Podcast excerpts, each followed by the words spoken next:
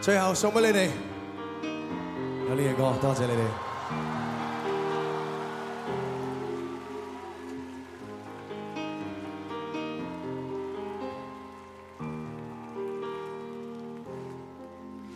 若這一束吊燈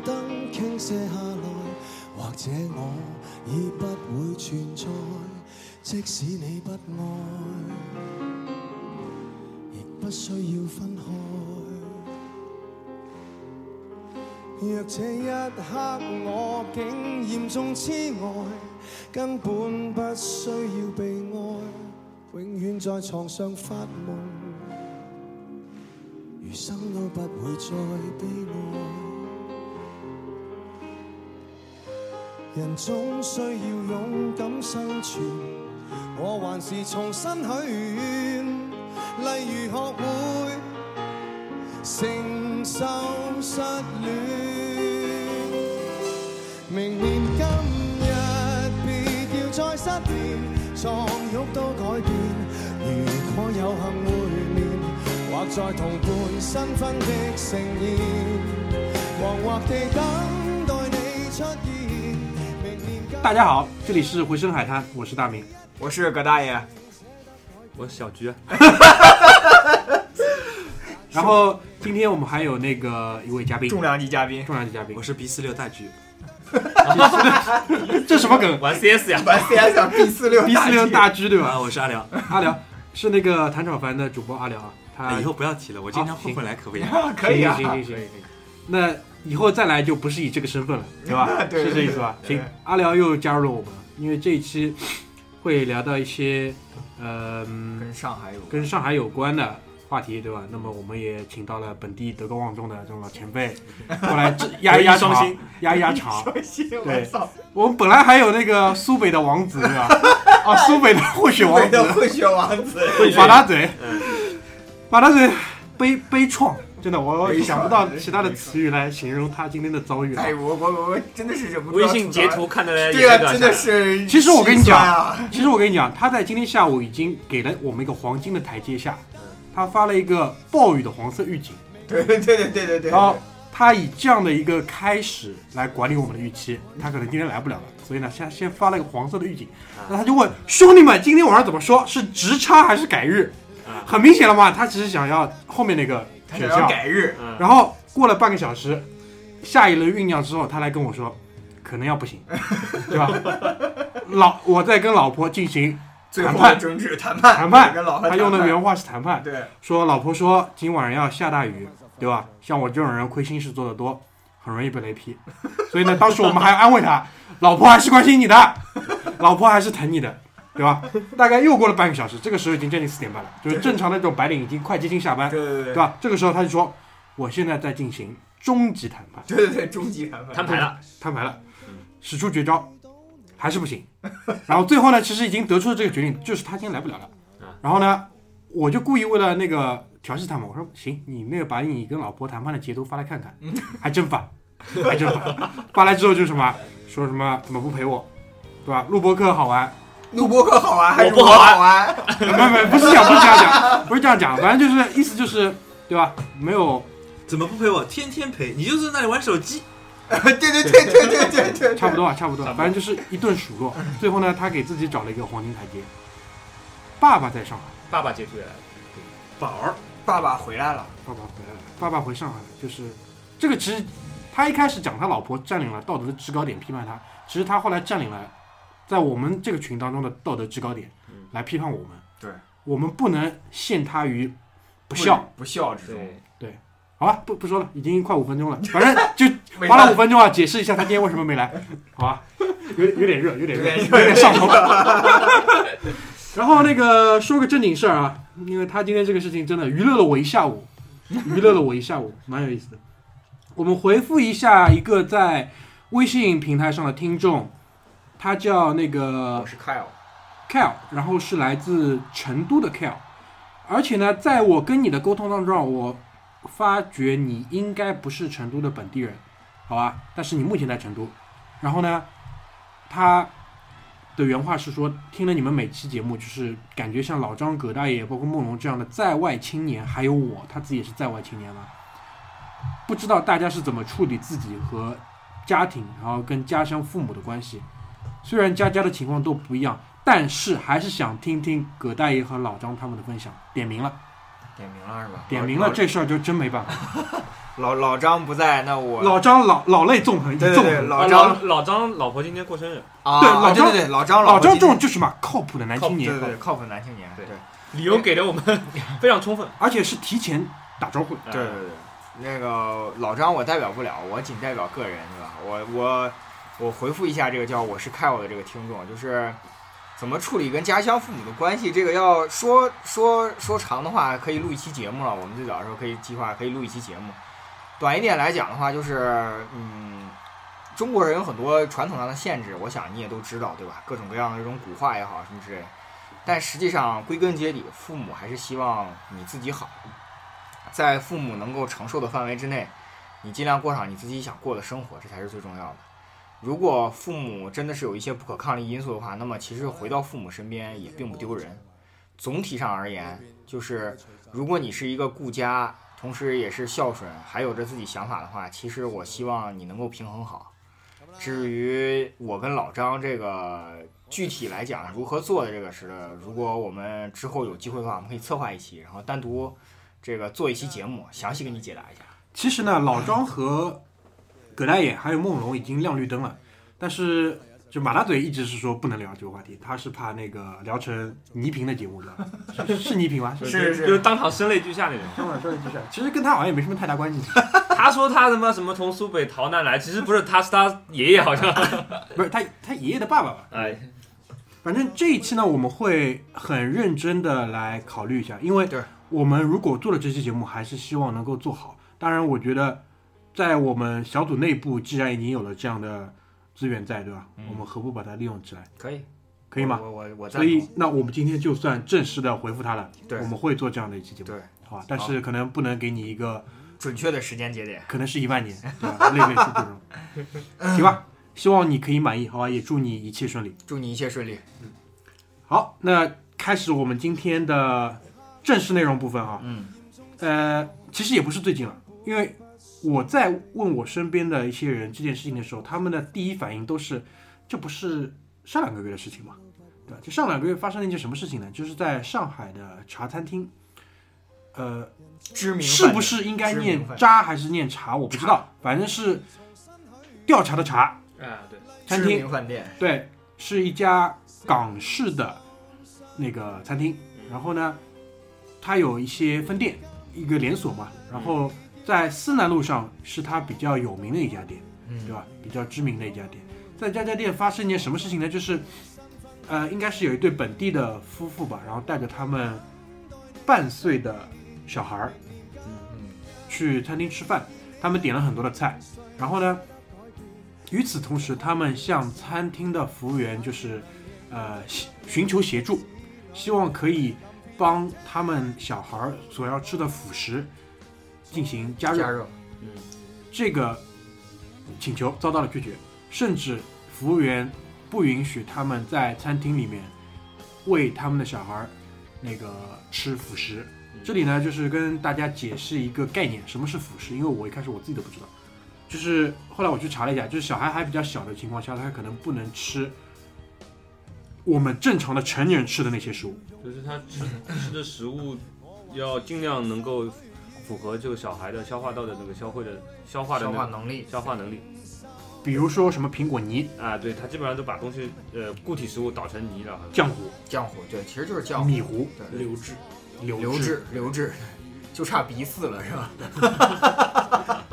反正就是这样一个事情。然后事态呢，最后是以不太愉快的方式结束的，他们就直接吃也没吃就走了，不吃了，走了。走了。对，而且在为什么这件事情会被那个无限的扩大呢？是因为他们在那个某知名的餐饮这种点评 APP 上做了留言，对吧？然后引发了轩然大波，因为他这条留言最后一句就是有明显的提到，呃，茶餐厅的老板跟他的服务员，呃，看上去都是香港人，因为我们不知道他到底是哪里人。对对对，不知道具体。对于这些，就是我们呃，其对实于上他海人了，有明显的歧视。所以呢，你也知道，最近那个祖国啊，跟我们那个特区特区的关系，就人民之间的关系比较紧张，嗯，对吧？政府之间不知道，台子下面的事情我们不知道。政府是一家的，一家的。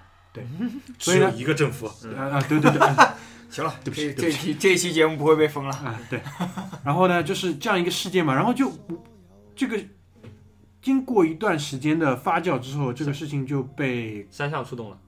搞得比较大，基本上就是山上的群众上山了，下山了，下山了，下对先山是了篱笆，山先是篱笆，就山上大家也知道是什么是山上吧，知道知道知道。那就 那那我们就放心了。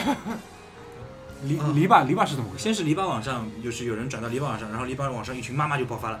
然后接着继续转啊转啊转啊转啊，哦那个妈大事儿，我操！那当然，他妈因为因为原子弹轰到本土 KTC 了，上嘛，大家都知道 KTC 上面就是一一帮男屌丝，呃一个个月收入的两万三万的，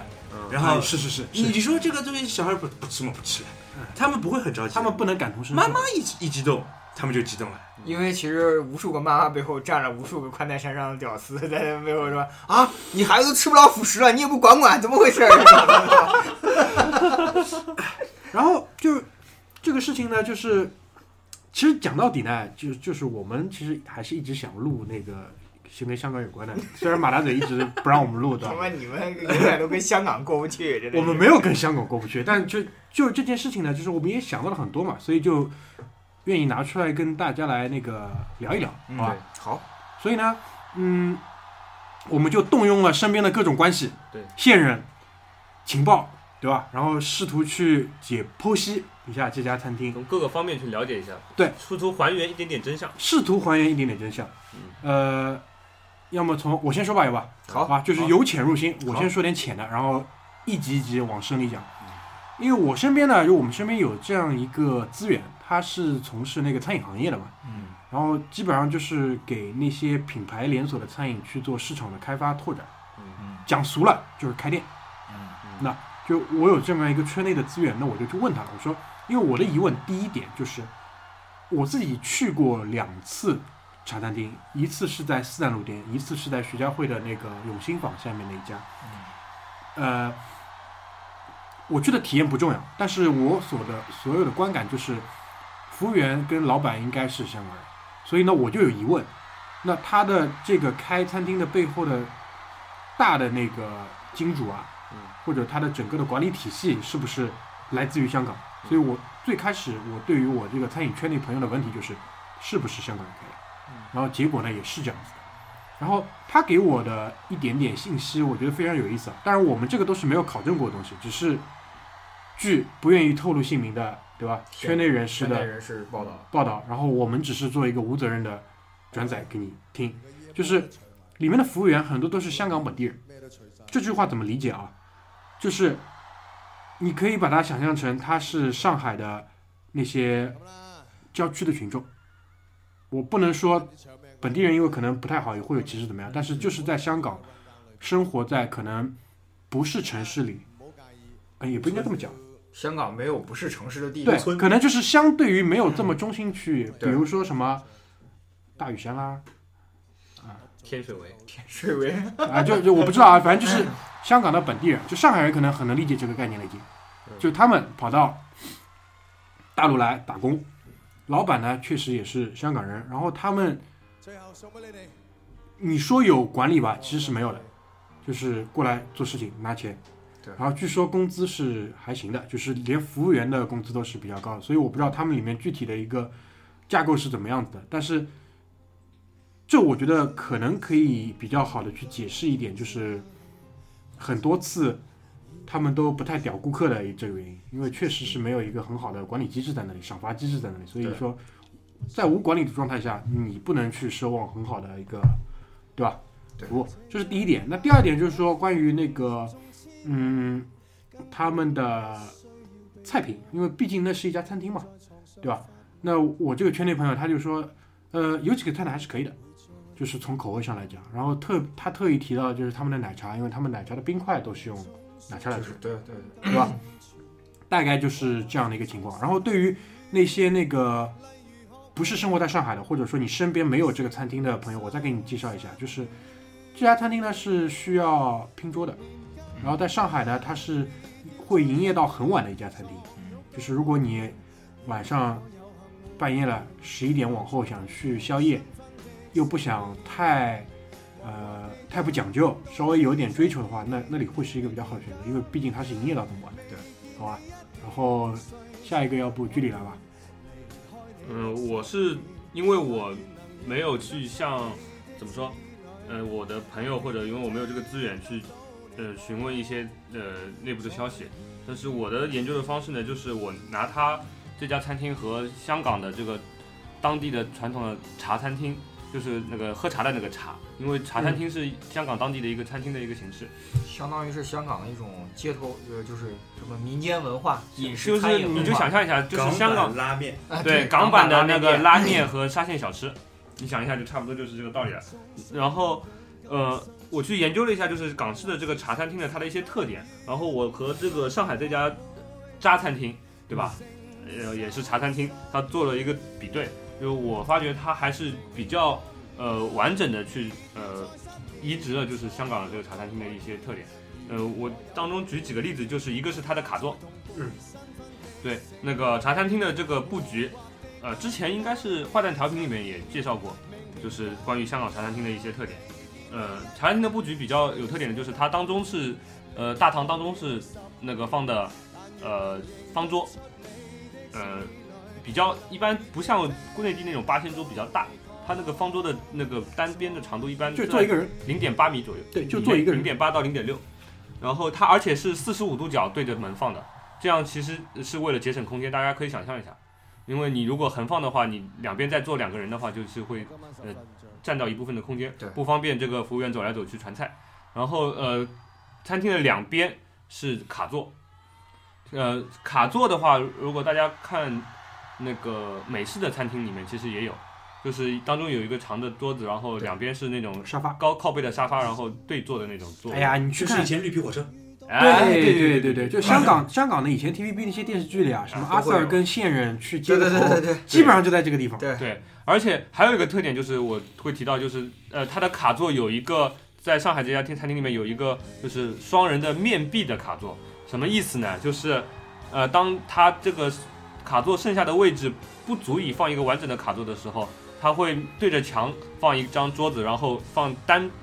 个沙发，就是两个人坐在那边吃饭的时候呢，其实就是对着墙壁坐坐的。这个呃也是那个港式茶餐厅的一个特点，就是它对空间的利用是非常的极致的。体验《三体》里面面壁者机会， 呃，另外一点就是我觉得呃比较呃符合的就是它的菜单，嗯、它菜单基本上就是一张纸，所有的没有图片，压在玻璃板底下，压在他那个桌子的玻璃板底下。对对对，然后那个只有没有图片，只有字，而且基本上如果你是香港本地人，或者说你经常去吃茶餐厅的不人用，不用看，你不用看那个菜单，或者说你不用看图片，你看那个字我你就知道是什么东西。菠萝油来一个，啊，菠萝 A 三油 B，三加什么？对对对，嗯，所以说，呃，而且它的菜单几乎是不更新的，呃呃，有的时候你在上海可以去吃什么港丽啊、兴旺那些茶餐厅，他们其实叫茶餐厅，但是基本上已经不是茶餐厅了，他们不是菜单里面每个季度都会有新菜，对，然后还有那个水水煮鱼，鱼， 操你妈！水煮鱼这个梗已经说了很多遍了，对啊，那个，所以说那个，在我看来，呃，这个餐厅它还是比较，呃，香港香港化的，嗯、这也是为什么我对这个事件比较感兴趣，因为其实这个就体现了呃消费者对这个餐厅的期望和他这个现实的差距和。老板嗯对我这个餐厅的定位有定位一个对对，非常大的一个落差。落差，就是老板说我他妈开茶餐厅的，我还给你加热辅食。对对对我还给你找停车位， 你赶紧吃，吃完了拼多多走啊你，对吧？呃，所以说，呃，这个事件的产生，我觉得它的根源会是在这个餐厅它本身的定位有可能呃不太符合这个地区它的消费者的一个要求。就这里跟大家解释一下一个点哦，就是如果你去看那个大众点评上面所有关于茶餐厅的那个评价，因为大众点评这个 app 其实很下流的一点就是你的评价字数一定要超过多少，嗯，这有好处也有坏处。好好处呢就是说，对于那些真正想去点评的人，他确实可以不断的去逼迫他想到更多的点，然后把它写上去。对对对，坏处呢就是，有些人真的想点评，但是迫于这个字数，每次都放弃了。就比如我，我对就这样。那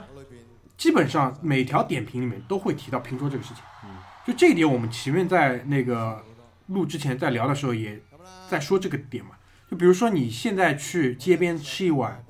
中华牛肉拉 面，对吧？中华牛肉以拉面前以前是有那 个那个地理地理定位的，现在通通以改成前中精确到华。省份，对，现现在在改成中华， 我需觉要得模这糊一点，我觉得这很又好又不好。这是走向世界的第一步。对，正确。正确，对吧？比如说你去吃一碗中华牛肉拉面，你会介意拼个桌吗？不会，完全不介你意，进去之后你就知道接下来会发生什么，对对对？吧？付了钱，里面往里叫一句咕噜咕噜叫一句，如果你是需要炒的话，然后你坐下来，一会儿一个跟你一样屌丝的人坐下，你两个人还要合用一包餐巾纸，对吧？ 然后人家把面端上来，如果你要加荷包蛋，他就拎了那一碗荷包蛋过来夹一个给你，对对你对知道接下来会发生什么事情的。对，但是你去了茶餐厅，所有的点评里面都会提到一要排队，二要拼桌，他们认为这是不匹配的。那具具体的点在哪里？就是价钱了。如果一碗面八块钱，对吧？加份肉可能十三块十，三块，对吧？十五要拼个桌，OK，完啊全完全 OK，太天然了，对啊，太对甜啊了，，这是这是绝配，对对对就拼桌和牛肉面对。对才更配。对，但如是果嗯我跟你说这一点，我就突然想到，就是我之前有讨论，我跟有跟我朋友大家说嘛，就说如果啊，你你十五块钱吃一碗牛肉面，你进去那家店装修的跟他妈天上人间一样，你真的要，你真的要考虑一下自己能不能活着走出这家是不是店，十五块钱一片 肉？对 对。你就要像青岛那样，就是米饭按粒算，大虾按个儿算的那种，你知道吗？你就要考虑一下这个事情了，你知道吗。所以说，我觉得大明刚刚讲的这个，就是真的是就是这个点评里边有很多人对于这个餐厅的期望和他们实际上这个餐厅的定位，就是小鞠说的这个是有很大很大的一个落差。嗯，是是这样，而且呢，怎么说呢？有的时候呢，呃，他有可能他是先对这个餐厅有了不好的印象，然后呢，当他想要去喷的时候呢，发觉他这个菜呢还行，对吧？ 于是于是呢，他就找了一些这些方面的问题来表达。我不是怕老婆，我只是要陪爸爸。啊操，扣题，操，扣题，操，扣题。 对，我就觉得，因为我们我去过几次香港，我也非常爱吃香港当地的茶餐厅。这个价位的话，按照上海现在的房价的话，其实这个上海这家茶餐厅呢，跟香港的茶餐厅比是差不多的，对对吧？嗯，那呃，老板可能也觉得我在这儿开个这个茶餐厅，我这个价位差不多，对吧人？家可能是真的是想开茶餐厅，对，然后那个你们干嘛老拿那个什么苏浙会的要求来要求我，对吧？其实他可能也觉得挺冤枉的，对吧？我我们这边呢，其实阿辽他也做了一些研究，然后你也可以呃给大家分享一下。就是关于这个老板的，好，关于这个老板，其实我想去以后，我想帮他补充一点，就是刚才我们自己聊的时候也说了，茶餐厅虽然它有“餐厅”两个字，但是它的这个茶餐厅的定义和我们平时对餐厅的定义是不能划等号的，或者我们可能说它叫小饭店，对对对，应该是这种感觉。但是因为我们吃过了港丽，吃过了苏州或者这种这种类型的茶餐厅，就把所有茶餐厅定义为餐厅的那个格局。我觉得你可能把它跟什么风雨生间划在一起就差不多了。风雨生间拼桌也很正常呀。对啊，对，就把那种茶餐厅吧，跟那个划在一起，可能就差的不太远了，已经。嗯，其实我看过一篇文章，上面写过，就是说那茶餐厅它香港茶餐厅为什么现呈现出现在这个状况呢？嗯，主要还是它当地的消费非常的贵，因为对它这对些对对那个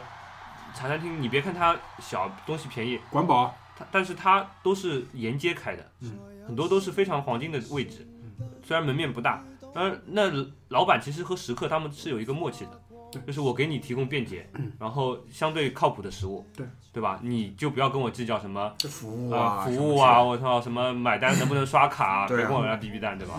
而且就说实话，不是 TVB 里我们看到很多时候他的食客和老板或者伙计是很熟熟人关系，很熟因为我对对。我下班了，我就是到中午就是到你这里来吃，对晚上回家我买个宵夜就是你这里买宵夜，对买完就回去了。那我是不需要服务，我是熟人，哎，帮我拿个什么东西，钱给你拿了走，还要什么服务啊？对对打个招呼可以的。就不用给你热个辅食。的 热个不是。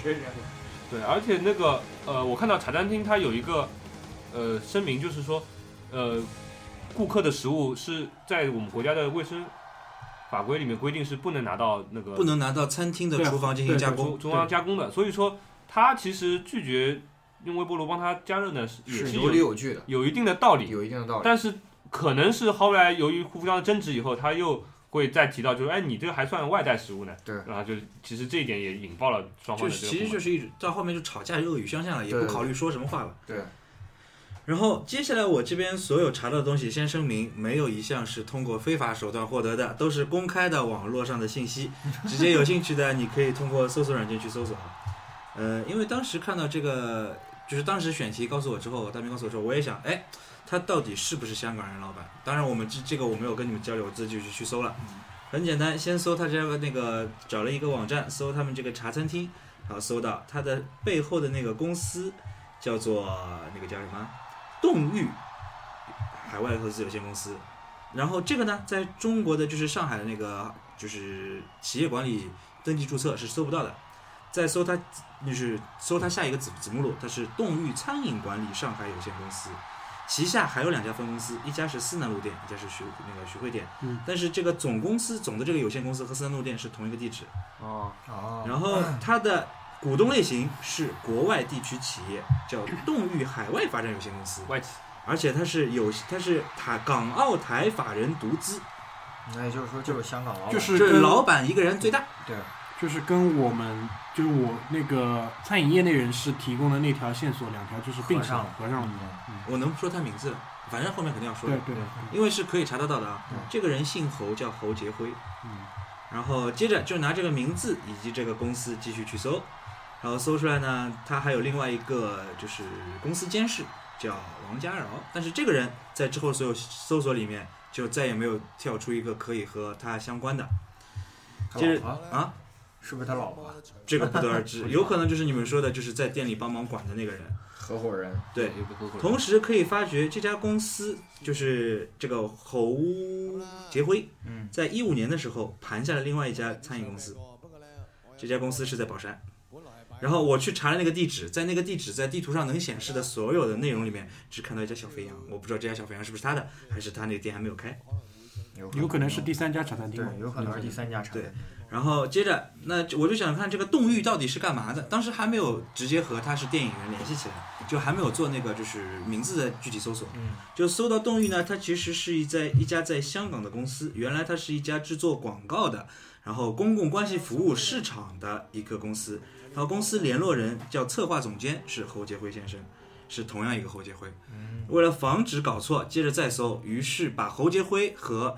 香港作为两个关键词一起搜，然后再加茶餐厅，搜出来啊，就是这个人，就是这个侯杰辉。之前一直九十年代是在香港做一个电影制片，在很多电影里出现过他作为制片啊、策划、啊、助理啊、日日文联系等等。呃，大家熟一点的《色戒》里面，当然有有好几篇报道说他是《色戒》的制片，但他其实只是一个日语联系，包括在《头文字 D》里他也是日语联系。也出现过在夏日么么茶等我们知道的名字，差不多也就这样，剩下的都不知道了。按照几篇在那个大公网上的新闻报道，他是从零九年夏天开始开的这家店，和他的注册时间是相符合的。他的本意是说，当时在拍《色戒》的时候，他在上海踩点，发觉上海没有真正的香港的港式茶餐厅，对，于是他决定开这样一家。而且他的目目标是什么？他的目标就是说，他要复刻八十年代的香港茶餐厅，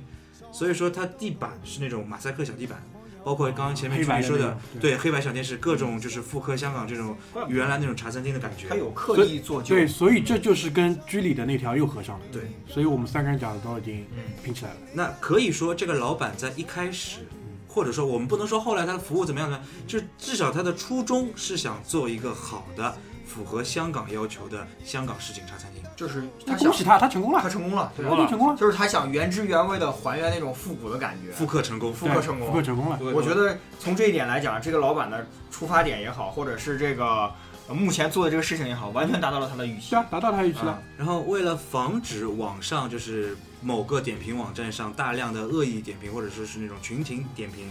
我特意在搜索的时候进行了日期排查，把所有在二零一六年三月二十号之前的内容看了一遍。大概是在一四年后半段，尤其是一五年开始，有比较多的开始吐槽说菠萝油不热呀，然后服务特别差呀。但是在之前，尤其是一三年、一四年的评论，还有很多台湾的网友专程写游记，一篇很长的游记里面有很大篇幅就在说这家店，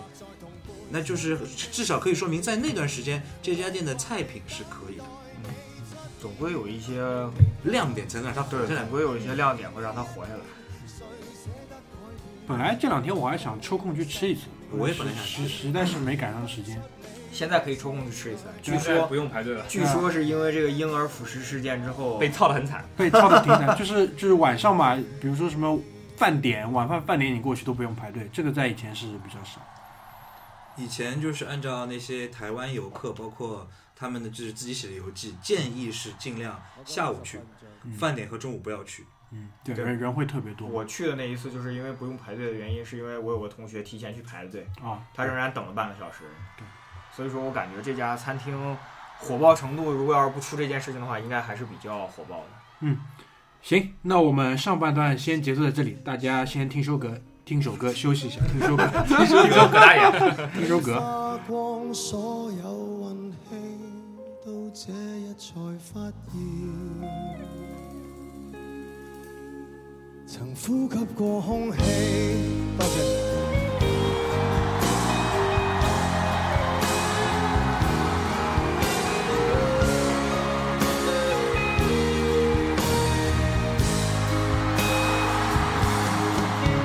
Baby, I love you.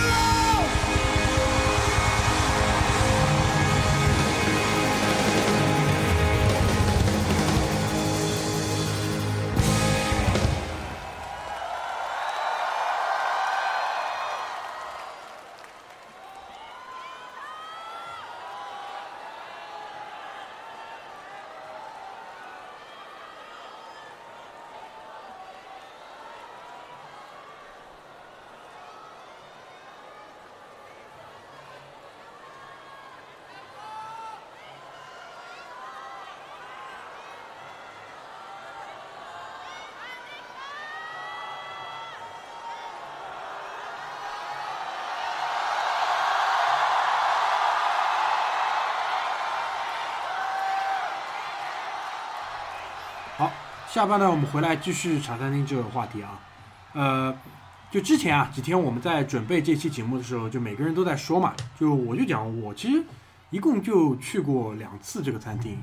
然后分别是去了它的两家店，然后呢之后我就再也不会考虑去这个餐厅了。那我也讲了为什么，首先呢就是那边是需要排队的，就所有任何需要排队的餐饮，我一般都是不会考虑的，因为就在我看来嘛，就吃饭很重要，确实很重要。但是如果你要排队去吃一个饭，在我看来是不能接受的。然后呢，嗯，就好在呢，就是我在上海，就是如果我想去就可以去，想去就可以去，就是哪怕我要吃类似的食物，我有成千上万个选择，对，有成千上万种就是类似的餐厅都可以提供同样的服务。那后来就是就着这个思路啊，我们就越聊越多，越聊越多，很多之前我们讲过的话跟我们一些嘉宾提到过的观点就串联起来了。就这一部分呢，就是也是就再一次印证了吧，就上海这个地区确实是经济发达地区，发达，确实是发达，相对发达，相相我们不能跟香港对比。对对，对相对 发达。正确了，这个期节目可以过了，可以过了， 可以过了。呃，就是小居这个准备了，我看啊，小居准备了一幅图给大家来讲解一下，然后让小居给大家课讲件讲关于对关于关于这堂课的课件。钱，二十块钱，那我觉得我这个东西啊，拿到咨询公司能卖卖钱的。能能能，我跟你说，我们做的东西都能拿卖钱的， 不要光卖课件，要卖课程。屌，屌！ 《弟子规》 我我妈那个单位里面卖《弟子规》课程太牛逼了， 什么有家长他妈送小孩是读《弟子规》啊，太屌了。快来看一下你这个多样性这个， 嗯，是这样，就是我之前因为我不是什么学经济的啊，有半吊子爱好者，对，之前听说过一些就是经济指标嘛，比如说你的那个什么消费的人均消费收入啊，或者说可支配收入啊什么乱七八糟。但是我知道，我隐隐约知道有一个指标，就是你地区的这个，呃，该地区的就是相相对的这个，呃，产商商品多样品多样性的一个程度，其实能够客观的反映你的这个地区的经济发达程度。我就举个例子，嗯、在中呃上海吧，呃，我在嗯、浦西的任何一个地方都可以找到，比如说一两到三个品牌的这个五星级酒呃店的连锁，嗯、但是呃，我有一次自己手贱去搜了一下崇明，就发现其实崇明好像只有在一三年才开了第一家那个凯悦。就跟听众非上海地区的听众解释一下，啊崇明岛是中国的第三大岛。这个好像用阿辽来讲比较就我政治很正确，呃这个是第一大岛是啊那个叫什么台湾岛台湾岛，哎宝岛，对吧？第二大岛呢是是海南岛，哎琼第三岛就是崇明岛第，三大岛是崇明岛。上面还有一个长兴岛，崇明岛往上就是南通了。对，崇明 都连起来了，对吧？都连起来，都连起点来连接线了。了。崇明跟上海市区啊是隔着长江长江主航道嗯主航道，然后呢，它真的就是一个岛，岛，它是一个泥沙冲击 岛，冲击岛，对对冲击岛。就长江冲击平原嘛，就是烂泥冲出来一块大地， 大概就是这么一个情况。然后崇明这两年呢，就是也不是这两年，一直以来他们就是想建设一个叫生态岛，就潜台词就是，就除了生态之外没什么。 然后就是要接着剧里那个话题就讲下去了，就那边可能是近两年吧才开了第一个五星级酒店，就这个时候就是牵扯到再跟我们前面讲的餐厅再联系起来。如果你去一个地方，如果那个地方单一的选择就那一个，就是你没有其他选择的时候，会怎么样？如果你在那边的体验又不好，接下来会发生什么事情？就是你无限的喷，很烦这个地方。很烦这个地方。但是再回到茶餐厅，就比如说大明我，我因为那边排队很长，对吧？我可以立马去其他茶餐厅吃饭，对吧？港丽，还有兴旺，新旺什么各种各样的，各种各样的。我没有必要去喷茶餐厅的，对，对不对？但是如果你能想象吧，如果你在崇明岛上，你想住五星级就那一个，你在凯悦的体验很不好，那你完蛋了，只能喷，你没有就出只路能了，发泄一下。只能发泄了。嗯，所以说，呃，就是很多人会呃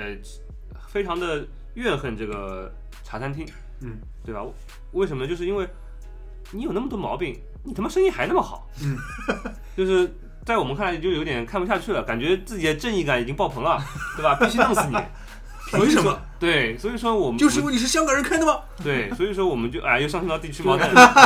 没天理了，他对在对对替天行道了，知道还吧？不让 孩子吃东西了？对，就是，然后你就可以看到那大众点评上面，就是有很多山上下来的哥们儿，然后在那边别人的高分评价评价下面留言说啊，这个餐厅不许婴儿加热辅食，啊，还歧视我们上海人，请改一 新。他妈的话一遍遍复制，就是我觉得这个事情，呃，有一点和我们现在这个上海这个商业社会有一点脱节，就是对我始刚才休息的时候我还跟那个葛大爷说，就是我始终不理解一个逻辑，就是我看不惯你，我可以就是不去招惹你，我可以远离你对，但是我没必要弄死你。对，但是很多可能我们生活的社会当中的很多人还处在可能我觉得啊，呃，不知道这期节目又有危险不能播，是一个文革的逻辑。对，对我就是那种批斗式的那种，就是我看不惯你的话，我必须要弄弄死你！对就是没有这个就是我们是一个斗争产生的这么一 个，对吧社？会对吧？这个东西是在我们的基因里的，只有就跟对和错，大多数人说对的就是对的，你少部分的人就是错的，就要弄死你。就跟法国人爱闹革命的道理是类似的，对其实吧？其实我想说的，呃，这些人可能会很失望，为什么呢？就是因为上海的经济啊，特别是思南路那一块那个商业太发达了。嗯嗯、我们之前的节目如果大家听过的话，我们之前也会提到过这个多样性对于经济发达的一个反过来的印证，就是比如说我们上一期讲北美留学的吐槽，我们那个葛大爷和拓跋他们都会讲到，就是呃，在美国这样上呃经济发达的地区，你会发现它商品的多样性选择的多繁多，是让你非常吃惊的。就是尽量超市里面有卖那个叫什么肉桂桂味的牙牙膏膏，肉桂味的牙膏，我 我们我先不说上海吧，你可能在中国内陆一个城市，你卖五香八角味的牙膏， 绝对是一管都卖不出去，很可很不可能有这样怪癖好的人在那个地方，你知道吗？但是在美国，竟然这个肉桂的牙膏， 正儿八经的在超市里，对，可以登堂入室哦。还他妈几管绑在一起卖。对对 对就接着具体这个话讲下去啊，就跟听众解释一下，思南路是跟华海路接壤的这么一条路，嗯你明白吧？就是跟中华第一街，中华第一街可能是南京路步行街啊， 跟那个对吧？霞飞路，跟华海路、霞飞路接壤的这么一条路，你就可以想见它的地理位置是有多么多么的繁华。对对。然后我前面也在跟那个葛大爷跟居里讲嘛，就是在思南路上面，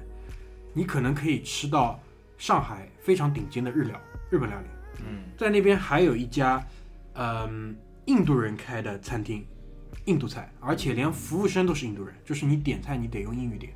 对，就到这个程度。反正思南路大明解释只是吃，就是我给大家我全想方提位个问，啊，既然他们的服务员都是印度人，除了菜的咖喱味之外，他们的身上的咖喱味重吗？呃，还好，还好。那就好，那就好。思南路整体上来讲，就是居里说的，它的商业多样性已经多到了全方位的，就是不管是吃，你能吃到各式各样的菜系；喝，它有各种各样的咖啡店、酒吧等等这些；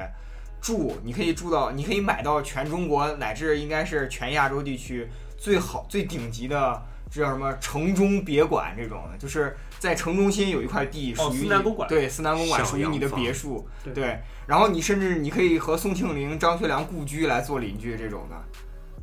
我们伟大的周总理的故居对对对也周在总思南路，中山故居、周总理的故居都是在思南路上。明白了吧？这是我读初中的地 方。哎，所以说我像这么一个就是经济发达地区，它可以它有足够的这个资源去保证它的经济多样性的存在。对也就是说，在那里边里的商家，他可以选择性的只做一部分人的生意。对哪怕我一个港式茶餐厅，我只做香港旅居上海的人的生意，生意，台湾旅居上海人的上上海人的生意，我甚至都可以活得很好。对所以说你们这样的这种方式可能会要失望，这是我的一个小小的预测。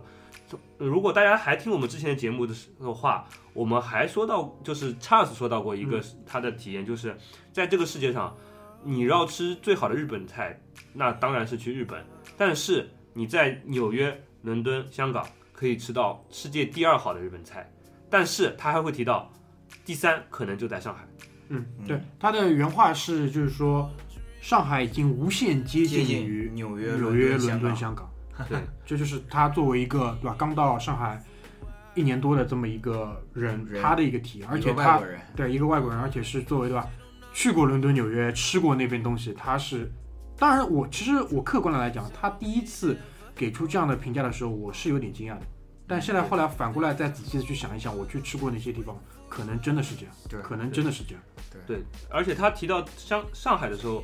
我开始有点惊讶，但是我现在想想的话，这也就是为什么这个老板他在上海的开一家餐厅的策略是做一个非常本土化，呃，非他常原原原原汁原味的，原汁原味的，他不想没改为良对本土的这个喜好做一些妥协，他就没是有因为加水煮鱼。对他非常，他观察了这一附近的经济状况以后，他非常自信的觉得他可以只做一部分的人生意。这个回到回到居里这一点，就是说他之所以这么自信的只做一部分人的生意，也跟他这个餐厅的定位是有着非常大的关系的。他希望定位于就是我只只只讲给有只讲给能听懂我故事的人。来跟你们去讲讲这个东西，你只能只能是你理解了香港茶餐厅的文化之后，你来到我这里会觉你会觉得，哎，我非常非常的认同，非常非常的喜欢这一点，就好比你心仪了很久的一家日料店，当你冲进那家日料店的时候，你会有一种熟悉又陌生的感觉。你熟悉是因为你想念想念它很久，陌生是因为你第一次来。我觉得这一点就是这个老这个老板在这儿来定位，也恰恰也体现了是上海的多样性。就可能啊，他当初的目标客户是居里这种 人，但是呢，但是呢，但是呢他他事实上情况呢，我那天在那个微信群里我就跟你讲了，半夜里在那边排队的呢，都是带潘多拉、背 MCM，可能坐飞机会吸奶的那帮人，是是是一票人，你明白我意思吧？阿良，你给他们读一下，就是你听的、你看的那篇游记吧，是哪里的游记啊？ 《纽约时报》《纽约时报》那个对纽约时对报 这一点啊，这一点我要跟听众们那个澄清一下，我没有跟阿辽事先串通 好，完全是基于我的一个观察，对对对然后在《纽约时报》上被印证了。呃，在《纽约时报》中文网那个二零一三年十二月五号的一篇文章叫《三十六小时玩转上海》，里面有一小段，它描述是下午七点半，第九，它是第九个小故事吗？嗯，电影一般的餐厅。他介绍的就是这个茶餐厅。他说，如果说茶餐厅里上世纪六十年代风情的香港餐厅装潢让它看起来像是一处拍电影的片场，那是因为它的确是，或者说基本上是香港电影制片人（括弧是不是制片人？我们刚刚说过了啊）嗯嗯嗯，就侯那德人，辉在参与拍摄《李安》电影《色戒》时，在寻找正宗粤式菜品方面历尽艰辛，于是干脆自己在上海开了一家传统的茶餐厅。巴拉巴拉巴拉巴拉，当中有一些对于它的菜品上的描述，嗯最后有一句非常好玩的话，他说：“茶餐厅不仅是旅居上海的香港人中很受欢迎，在染着各色头发、脚穿高帮帆布鞋的时髦上海青年中也很受欢迎，所以要做好等位的心理准备。我想知道，那当然这个记者可能不是一个中国人，对他对于上海的时髦青年应该长什么样也不是很清楚。对，他把一个中国小镇青年的时髦形象定义成了上海青年，哦不，有可能是山上下来，有可能是山上下来，月薪两万五。对，有可能是山上下来的。我女朋友老是说我说话刻 薄，所以呢，我在这里不想多说什么，你们自己感受，好吧？那个难听的我就不说了，反正我已经告诉你了，对吧？潘多拉 MCM，而且那个一三年的那个文章对不啦？对，，一三年。这两年差不多那个时髦青年生小孩了呀，对啊，嗯，然后就开始腐腐蚀蚀了呀是吧对？啊，一三年十二月份你把嘛，网上看的啊小当孩时吃完饭晚上去约个晚上约个炮，炮，啪，孩子正好现在一岁哎，半孩了。子大了要结婚了，结了婚孩子出来了，这就是腐蚀。操！ 对啊，你前一个月，你前一年是很少吃到辅食的，因为主要对靠母乳，对吧？对和奶粉，对吧？到了一岁半的时候，正好要吃辅 食了。都都连上了。这个时候，这时候孩子大了，又能篮儿篮儿又能颠出来了，然后又回忆起来当年咱 俩这个约人的不 容易，还被《纽约时报》记者看到过啊。对对对对，当年咱俩约的那个地方是不是就这地方？是，进去再来一遍吧。 带着爱情的爱情的结晶，操你妈！ 是对孩子说的这句话对吧？叔叔可怜你，好吧？呃，然后然后就是我们还聊到，就是说这个老板，就是对于这个大明怎么说来着？对于服务的这对个对，就是就是那个我那个餐饮圈内人士那个朋友啊，他自己有一个经历，他就说他朋友告诉他去那个他朋友去吃去吃茶餐厅嘛，然后他朋友进去之后就跟那个麦兜一样，呃，老板有碗粗面，木有一碗，老板那个什么什么什么木有木有粗面，然后反正就是他他要了几样东西，那天可能都是烧完了或者没有了，啊然后可能就牢骚了几句嘛，啊，那个老板就赶他走，让他滚。你能想象吗？就是在上但海是如果我们跳出来，我们想象 TVB 的电视剧里有一个人去那边点，然后茶餐厅那个伙计拿着几几几，没有没有没有，然后还唠叨滚，可以理解对吧，啊，完全可以理解啊。 对啊，嗯说到没有这个事情啊，在那个离思南路不远的雁荡路上，啊，你要讲的是那个麻阿酱娘拌面，是对阿有阿一娘阿娘面馆不吗？是有一家雁荡神一样的那个餐馆，嗯是叫呃味什么斋啊？味香斋，味魏方斋、魏方斋五方斋还是什么没有斋？没有味香斋味香斋，麻酱拌面，麻酱拌面。然后那个呃就很简单的介绍一下，那个拌面啊 非常好吃，有那么好吃吗？嗯，真的非常好吃不。要纠结，不要继续纠。结。然后那个面，嗯你走进这家店呢，你看不出什么问题，因为它有一个非常大的就是一个菜单的一个板黑板，写的各式各样的菜，有一些呃面点啊什么的都是其他店里面都有的，比如说什么大排面啊、腊肉面啊、什么榨菜肉丝面啊雪对菜吧肉丝面，雪菜啊、肉丝雪菜肉丝面。对你进去以后呢，如果你不懂的话，你就你就麻 烦了，你进去那个阿姨坐在那个柜台里面嘛，点单，然后呃大排面没了，雪菜肉丝面没了。如果你胆敢再点第三个非麻酱面以外的菜啊，比如说那来个炸猪排吧，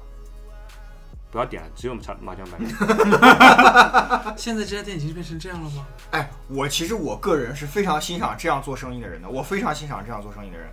因为我会认为他提供的服务已经远远超出了我的预期。为什么嘛？他直接给了我解决方案，你知道吗？对，就就这就好比你知道我但我不能让你接着再去问，我把菜单读对一对对，遍，你最后就对告诉我，只有麻酱我我面。非常非常讨厌的一种，因为我的购物习惯是，我会在之前用通过各种各样的渠道搜好这些东西，然后我进到店里，你第一时间就要给我的服务是告诉我这个东西 OK 了，然后我就这个东西，对吧？尤其是吃饭，我跟大明一样，我非常讨厌吃饭等位，我甚至都无法忍受等位超过五分钟以上的饭店。如果是我现在进到这家雁荡路的面店的话，就像剧里这样的，我问到第二个问题，我问到第二个问题发现他没有的话，我会直接问老板你有什么？他告诉我麻酱面对我，好好就要这麻酱个，面就要这个，然后我就坐下来，付完钱坐下来就开始吃。而且啊，而且这家面店的它是一家国营企业，嗯 我操！它里面的阿姨毒舌到什么程度？就是我们有个小兄弟叫强强嗯去吃面，他吃面嘛，二两面可以，麻酱面还可以加点加一两面，嗯嗯，掌声响。虽然我不懂是 什么梗，但是我觉得强强还在掌声里，那个时候，然后那个，然后吃，然后就等于三两面，对吧？然后下面上来了，然后强强拌了拌那个面嘛，那个面是要和麻酱拌在一起吃的。他说：“哎呀，好像加了面以后，这个酱就有点稀了。”然后就跟阿姨说：“那个阿姨啊，那个加了面以后酱太稀，你要不再加给我加点酱吧？”然后阿姨说：“你光加了面啊，没加酱啊。”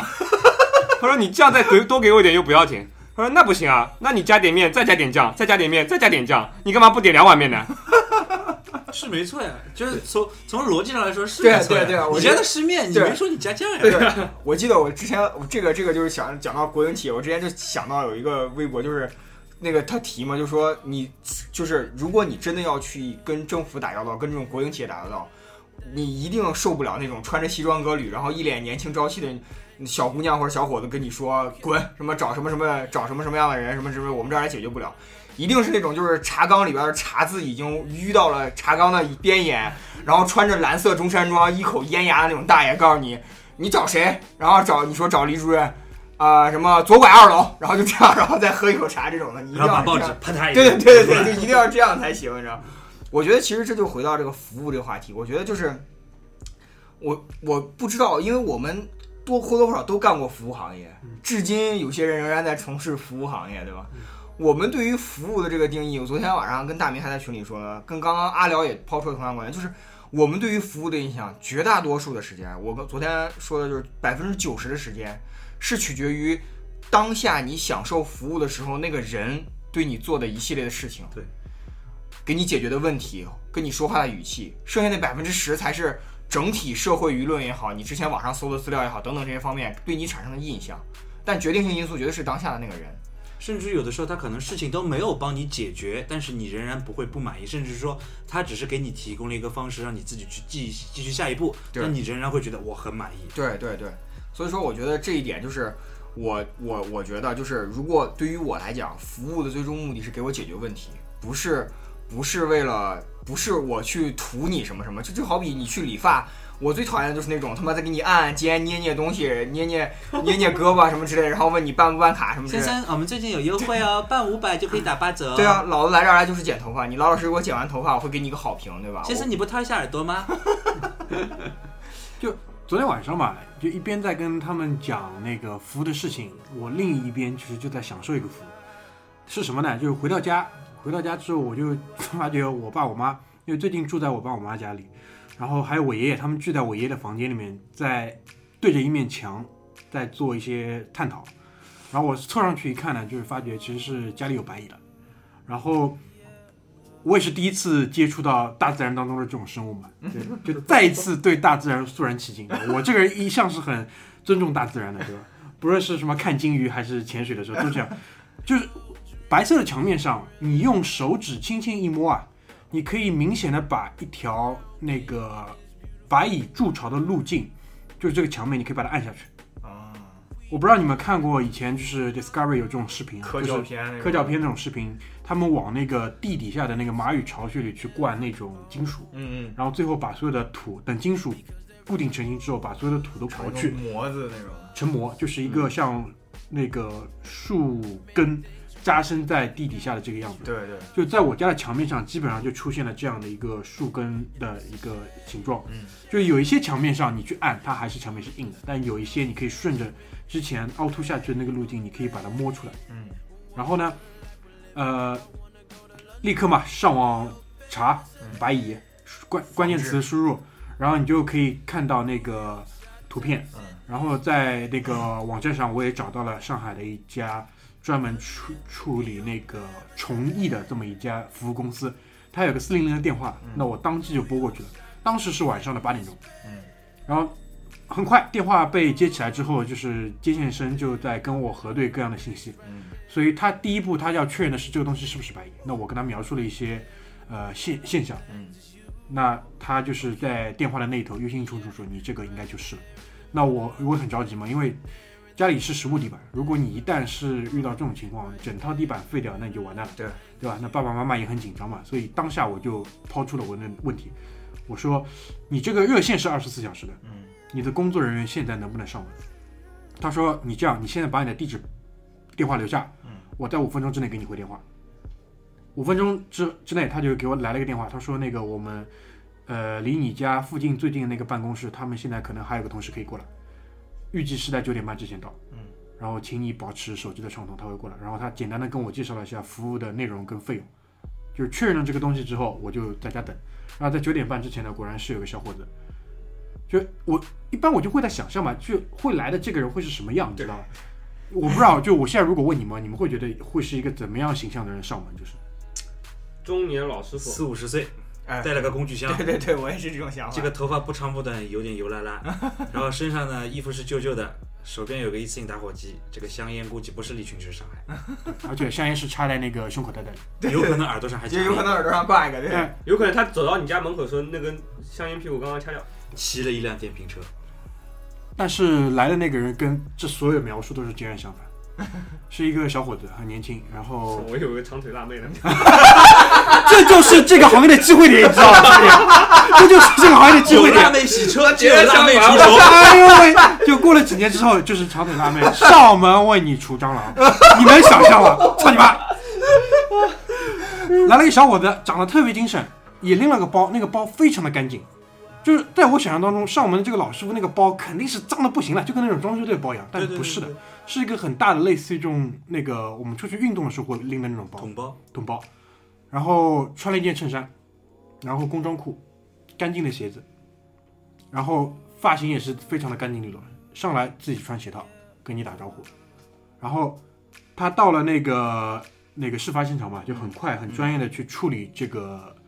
地方，然后呢他会跟我们解释，就比如说按照那个墙面上的那个筑巢路径，他会跟你讲往下可能是一个呃。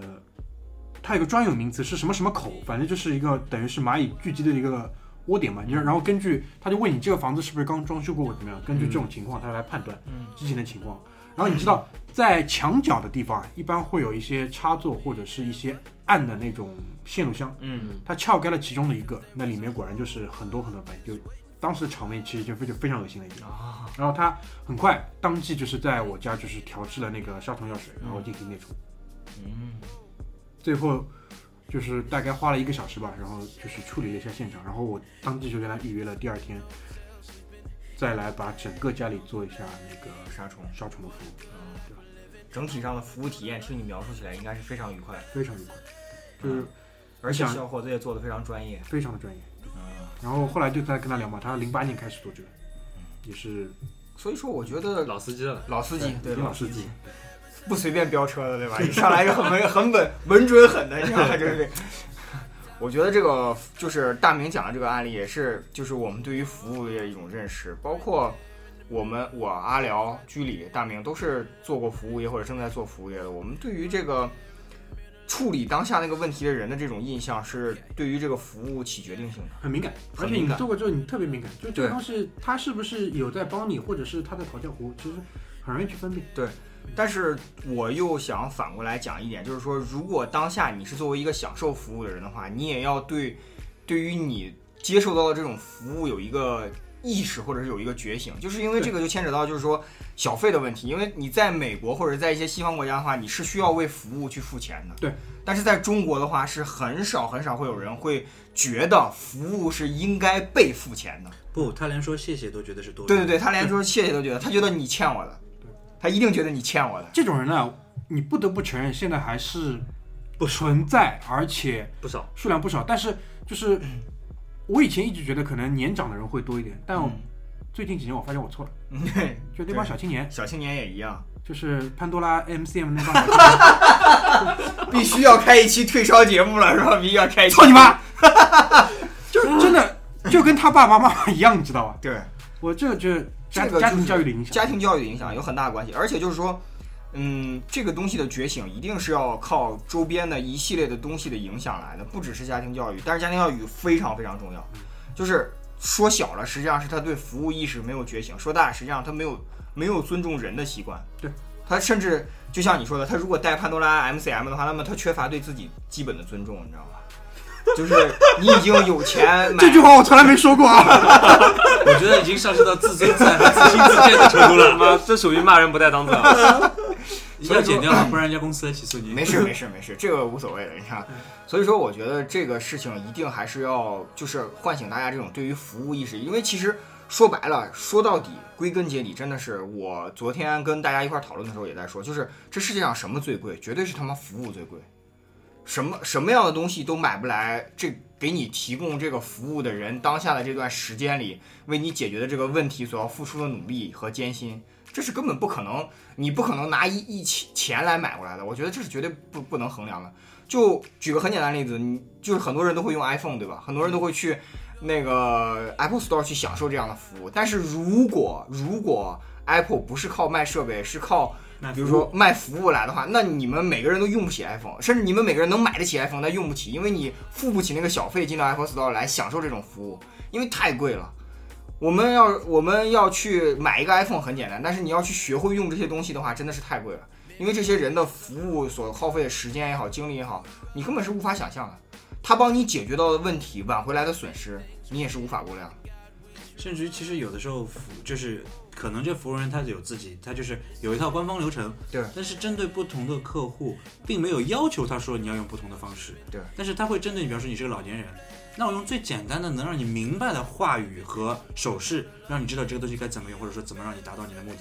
但是如果同样情况下，他还是按照标准流程来做，他没有错，他提供了服务，你还会不满意。对，但是你是不是有没有考虑过他有没有他有没有义务说，我特地为了你改变我的说辞，改变我的方式呢？对，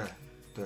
所以说这个就是回到那个雁荡面馆那个地方，你一进去，享所有享受服务的人，这辈子下一次再享受服务的时候，一定要先想第一个问题，就是你有没有问对问题。这是居里刚刚跟我们讨论的，你你有没有问对问题？对你一进门一定要问对问题，不要问一些傻的问题。所有你能百度到的问题，你都不要问出来，因为你可以掏出手机瞬间百度一下，你就知道该怎么办了。所有的第一步都是你一定要问对问题。还有就是居里刚刚说的还有一个条件是什么来着？就是你你在接受服务的时候，是不是那个你能让那个给你服务的人觉得舒服那种？不要让别人觉得不被尊重。啊，对对对对，就是在别人给你提供服务的时候，你也你也一定要尊重他。对的，因为我在服务行业也工作很多年，其实我自己有一个体验，就是很多时候啊，呃，服务本身它不是像海底捞那样子的东西。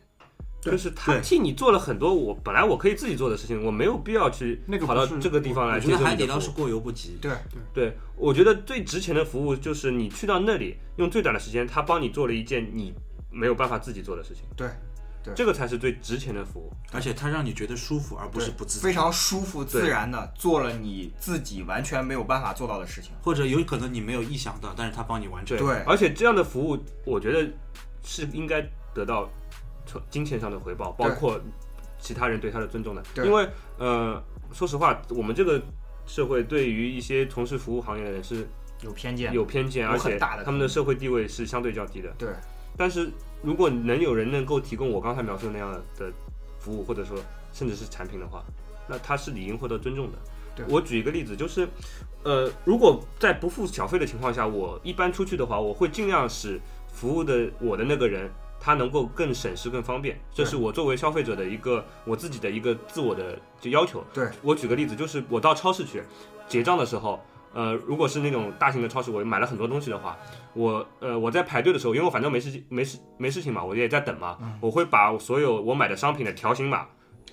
找朝出来，朝朝着那个他顺手结账的的方向人顺手的方向放，对，这样他就而且把每个东西同样的东西放在一起，对，然后让他来帮我结账。其实我不觉得每个人都应该像我这样做，但是对我来说，我是非常能够，因为我从事这个行业嘛，我是非常能够体会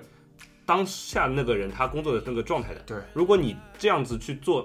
对对待他的话，他是绝对不会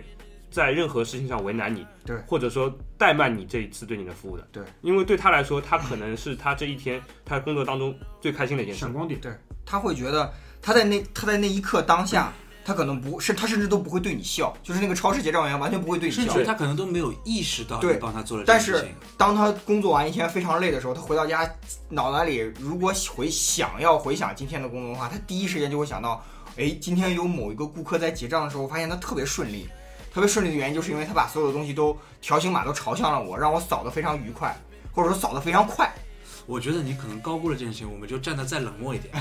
有可能他从头到尾扫完这些东西，他都没有发觉你帮他做了这件事情，对他可能只是巧合。嗯但是有一点，当他扫得快的时候，你也走得快。对对对，对，就就是是最后是你自己得利。对你与人方便的同时，绝对会观方众便也你是自己。排着嘛。对，对绝对会方便你自己。而且就是，如果在这个呃，我他在接待我的时候，这个 case 的时候遇到任何的问题，我相信他由由于他的情绪，帮你去解对决。他由于他的情绪故意为难我、怠慢我的可能性会相对的较低。对，我我我还是用我的切身例子来给大家讲一个另外一个反方面的例子，就是如果你真的不去善待一些服务人员，甚至他有的时候他会给你提供一些很高端的服务的话，你实际上是会对自己的生命造成非常大的浪费的。就是我举一个我最极端的例子，这也是我可以说是人生污点，啊对吧？就是当我还在某大型电子产品服务商这个工作的时候呢，就是我曾经遇到一个人，这个人呢是是一个女生，是一个女人，实际上是一个女人，她让我非常不能接受的一点就是，当我还在门口看着她的时候，她在淮海路上转了弯，她堵了四辆公交车，就是。这样两个方向，两辆公交车被她堵着，她在淮海路的双黄线 U 型调了个弯，然后她违章停下来车之后，她走进来问了我一个非常非常傻的问题，就是关于电子产品如何使用那个问题，简单的到不得了，但是我就是不想回答他。于是乎，我给他指了一条弯路，以至于在我后来的上班的日子中，他连续回到了这里三四次，投诉你，没有投诉我，他只是不停的在找人解决这个问题。他都不知道是哪里出了问对题。他不知道是哪里出了问题。干得漂亮！对，所以说如果他，而且他进店的时候是非常粗鲁，因为我不是第一个服务他的人，但是他对第一个服务他的我的同事非常非常的粗鲁，因为他非常非常的生气，他生气的点在于所有的车都在滴他，同时他又着急，觉得自己这个事情解决不了，还有就是他带着他的老母亲，但是他殊不知。但凡这个所有的点，他有一点走对的话，他可以不用带他老母亲再来很多次，他甚至都可以得到一个非常完美的答复。我跟你说，这种人在生活当中，对吧？小说小了手机进水，说大了车子熄火， 对吧？掉皮夹子都是这种人。对，能把自己管理好的，能把你自己手上用的这些设备、家里电器都好好用好的人，其实他的生活当中没有这么多麻烦事情。对，但是你去看看，你身边就是会有这种人，就是你身边坏手机的人永远都是同一类人。同一类人，然后他们什么事情都做不好而。且他们经常惹人厌，惹惹毛对身边所有人。对因为我感觉就是真的是你善待你你，其实人抽象来看，所有的人都在享受服务。你提供服务的同时，别人也在给你提供服务。你跟你这这些服务处理好关系的时候，你自然而然你也就处理好跟世界的关系。因为你在这个世界中活着的话，从第一天生下来到最后一天死去，永远都在享受服务。我觉得这一点就是关于回到茶餐厅，我们要扣题嘛。我觉得你完全没有必要为了 没有，你没没必要故意扣题的。我没必要故意扣题了是吧？我们是一个开放性的节目，那就不扣题是吧那？要么就这样结束。就是要不就这样结束吧，要不然山上下来的人，你就还回山上就行。我们也不指望唤醒你对于服务的尊重，是吧？ 所以说，要不看阿辽还有什我我么？想再补充一点，嗯就是说，呃，其实服务我们我们一直说要尊重服务人，当然我们也很清楚，现在中国的服务业有很多的所谓服务人员素质还是比较差的，因为我自己是服务人员，嗯我甚至我可以说一些我的同事他们的服务意识也好，职业操守也好，他的表现也好，都是应该打到很低分数的。但你不能因为说一部分人好，所有人都好；一部分人坏，所有人都坏。对。另外一点，在这个餐厅的问题里面，其实它更大的一点，我觉得是就是所谓的儿童一切正确，老人一切正确。对。或者说我付费了，我一切 正确。就道德绑架嘛，道德绑架，嗯，这显然就是各种各样的绑架。你儿童没有必要一切正确，老人也未必一切正确。其实就是说，按照消费者保护法，就是我们回到这个餐厅的事情，嗯，它的确写了，就是商家不能用任何形式来限制就是顾客的权利。对，也就是说，所谓的那个外食进入这件事情本身是霸王条款。有一个问题，只有茶餐厅一家说这句话吗？当然不是。那为什么没有人去管？对啊，没有人去管，那人家这个就成立了。对啊，撇开这一条，我们就从逻辑上来说，如果他说外食成那个是违法的，请我有关部门把这个处理掉。对那你随便吃，对请你去那边凭一心，你不买东西你在那儿吃，因为他不能限制你权利，对随便你去整。 如果说他的外食进入是合理的话，婴儿辅食不是吃的吗？对是吃的吗？是外食吗？那带人去作死啊！人家干嘛要给你加热啊？对啊，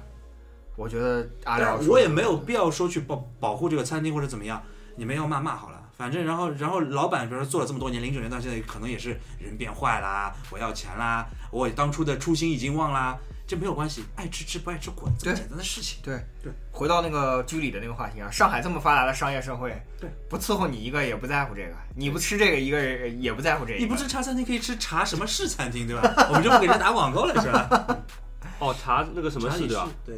哦也，是那这样次那个餐厅他做的不正宗的原因就是他结账的时候要排队，而且允许顾客刷卡，导致有一次我中午，呃，就是午休的时候去吃饭的时候差点迟到。但是它的环境呢？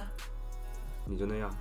对啊，那它的菜呢？它不是有有有是不是有创新的茶餐厅的菜有？有有有有有，所以说有得有失嘛。对，有的消费者，你你刚刚自己说了，不要全都想全都对，占这齐就。是为什么我说。呃，你做茶餐厅，你就要有茶餐厅的样子，因为我的预期是你是一个快捷的餐厅。对你就是那，你就是要香港茶餐厅那种嗯样子。结果我吃点菜花了二十分钟，上菜花了二十分钟，吃菜花了半小时，最后十分钟又在排队。，居里本身想做一个快吃快滚的茶餐厅消费者，结果成了一个我是在那里，嗯，我要慢慢一个一个点啊，哎，我要拍照拍照，哎，你先别动，我先拍个照片，然后吃完了，对就变成那种我们再喝口茶对然后哎呀，今天这个茶餐厅之旅好开心啊！所以说要吃快餐就首选麦当劳，啊没有全球中华知名牛肉面对中华牛肉面、谁跟你说选麦当劳？中华上海麦当劳里都有打牌的啦。黄焖鸡米饭，哦，说到麦当劳，他们自从提那个引入了自动自点动餐点单自系统动点餐系列，我平均每次去麦当劳少骂一次人。哦，我操！我跟你讲，这个剧绝对是人类的革新。我在美国，只要是有自动点麦当劳的地方，我都会反复的自，就是麦当劳自动点菜，我会反复的光顾，因为我觉得我全程可以不用跟任何人交流，我不用排在傻逼的后对面，对对对对对听他说啊，这个汉堡它里面辣不辣？对对对，有我他妈多辣？哎能不能不放我辣？有一次最在最屌就是，前面有个小姑娘，真的是不愿意说姑娘，但是我还是要说。那姑娘问了一句非常非常让我难受的话，我只想把她拍死，你知道？她说。麦辣鸡翅可不可以不辣？你知道吗？操你妈！麦辣鸡翅可不可以操不你辣？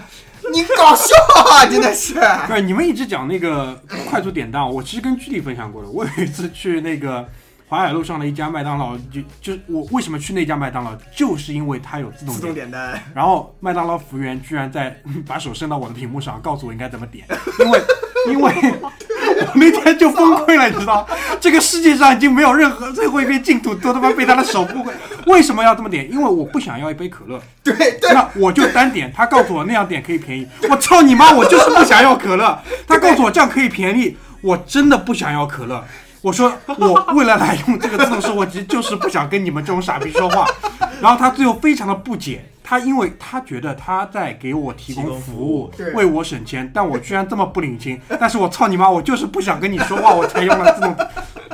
而且再次印证了我就是应该坚持用自动点餐机，避免跟你这种傻逼说话。那如果现在假设他过来说这样便宜，你说哦我不需要，然后他就默默的走掉，你还会生气吗？ 肯定不会，我不觉是得，他手直接伸上来， 他手已经直接伸上来了，那然就是他后过线然后我告诉他，他我就是不想要可乐。他说这样可以便宜，我反复了三遍，我就是不想要可乐。因为在他的认知里面，就其实这牵扯到另外一个问题，就是一个人的认知上限对于他的影响有多大。对对对在他看来，那四块钱就是他妈全世界。没有，但是反过来，因为同样是做过服务行业，我们也是做服务行业，就是像有些企业或者说他们的员工培训，就是要求，有要求如果他能够提供优惠，我一定有义务让你明明白白知道对你可以用这个优所以惠。对，所以我第一遍我很礼貌的告诉他，我不想要对可乐，，就是大明是其这样，实他觉得你这种客人是很爽气，但是他怕他怕他把你这种爽气的客人以为是那种傻逼，你不跟他是说你我的便宜。智商跟你不一样，我已经很明确的告诉你三遍了，我不要可 乐 是这样的，你和他都是两个智商很高的人，然后我不他认为他是一个智商很高他的人把。你当成是一个智商很低的人，说了你还不明白，然后你跟他说你好讨厌，他说哎这个人是不是智商不够高？我再跟你说一遍，哎你智商不够高，我真不要。所以说我觉得以后在中国出门要享受服务，胸前得挂块牌子，就说要么就别跟我说话， 别跟我说话，要不就我是傻逼，要不就滚，就直接一个字滚，就这样，然后。 那次真的，那次我那那我反过来问一个问题，就是说，呃，我们暂且跳开他这样干扰你这件事情，但是，呃，从某种角度来说，他愿意过来帮你点这件事情，其实他也是一种服务意识的对对，因为觉醒他，这个其实对于很多现在一些服务行业的人来说，这是已经很珍贵的一件事情了。但是匹配我对于他的预期来说，他还是低了。你是特殊的客人， 但其实你智商太高其实如果其实我觉得这个节点，如果要截止到他手触帮你触屏幕之结束前之前，你应该都会给他打满分。但是你要知道，他是没有任何对吧探寻跟定 位，他的手已经上来了。因为当时我是很不解的，知就道突吗？然一只手过来了，然后我他因为在他等他全程在观察我点东西，他也没有说话，所以我就默认 OK 没问题，我跟你互相之间都没有任何的打扰，我会很快的完他成。打破了结界，他打破了这个结界，而且是以这种方式，哎然后但是然后我就告诉他，其实哎我其实不要可乐，然后对你这对样可以你这样可以四便宜一块点。我真的不要磕了，不要磕结束也就结束了。但是没有，他继续在 点。我说你的手在我的他一屏幕上干般走嘛的时候还会被你骂走以后，他还会默默的说一 句：“傻逼，可乐可以扔掉吗对，但是我就是不要不行啊，对啊，对啊，我就是不你行要啊。保捍卫我不要觉的得我权利。非常理解，就是我就是不要这个理这个这个概念。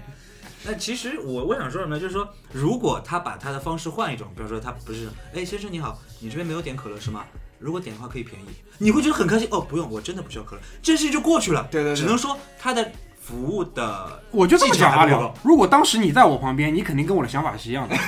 你看到他那个人面相，他绝对是不匹配你描述的所有的关于服务的那种至高无上的那种我要意笑识跟我体把验。自己带入了， 对，所以其实他不是你说的那种很好的那种服务员，他其实就是个 low 逼， 你知道吧？然后他他会觉得，如果如果我就这么讲，如果他自己是个顾客，他跑到一个一个麦当劳去，他绝对会按照他那个思路去点，然后把可乐扔掉。但我不希望把那杯可乐扔掉，对对对，我这也就是我的点。我很多次都会这样，我很多次都会这样，就是我也是这样，我宁可我宁可不点它，我多花四块钱，我不愿意扔掉可乐。我甚至有的时候就会跟服务员就说说，我不需要你的勺子，我不需要你的餐巾纸，我不需我要不需要这你些的那个这些纸这些袋子，对，对他不需要会你的塑料他袋会他会那种就是下巴掉到地上那种感觉一样，看着我就这样惊呆了，就说哦我操，这人有病吧比？如说他把我把番茄酱退回他一个，对对对对，我很多次都会把番茄酱主动抓给你，我说哦我不需要，你还可以用，然后就是这样，但是他都会那种就是我操这人傻逼吧，就这种感觉对，一因为样的。你你要知道，就是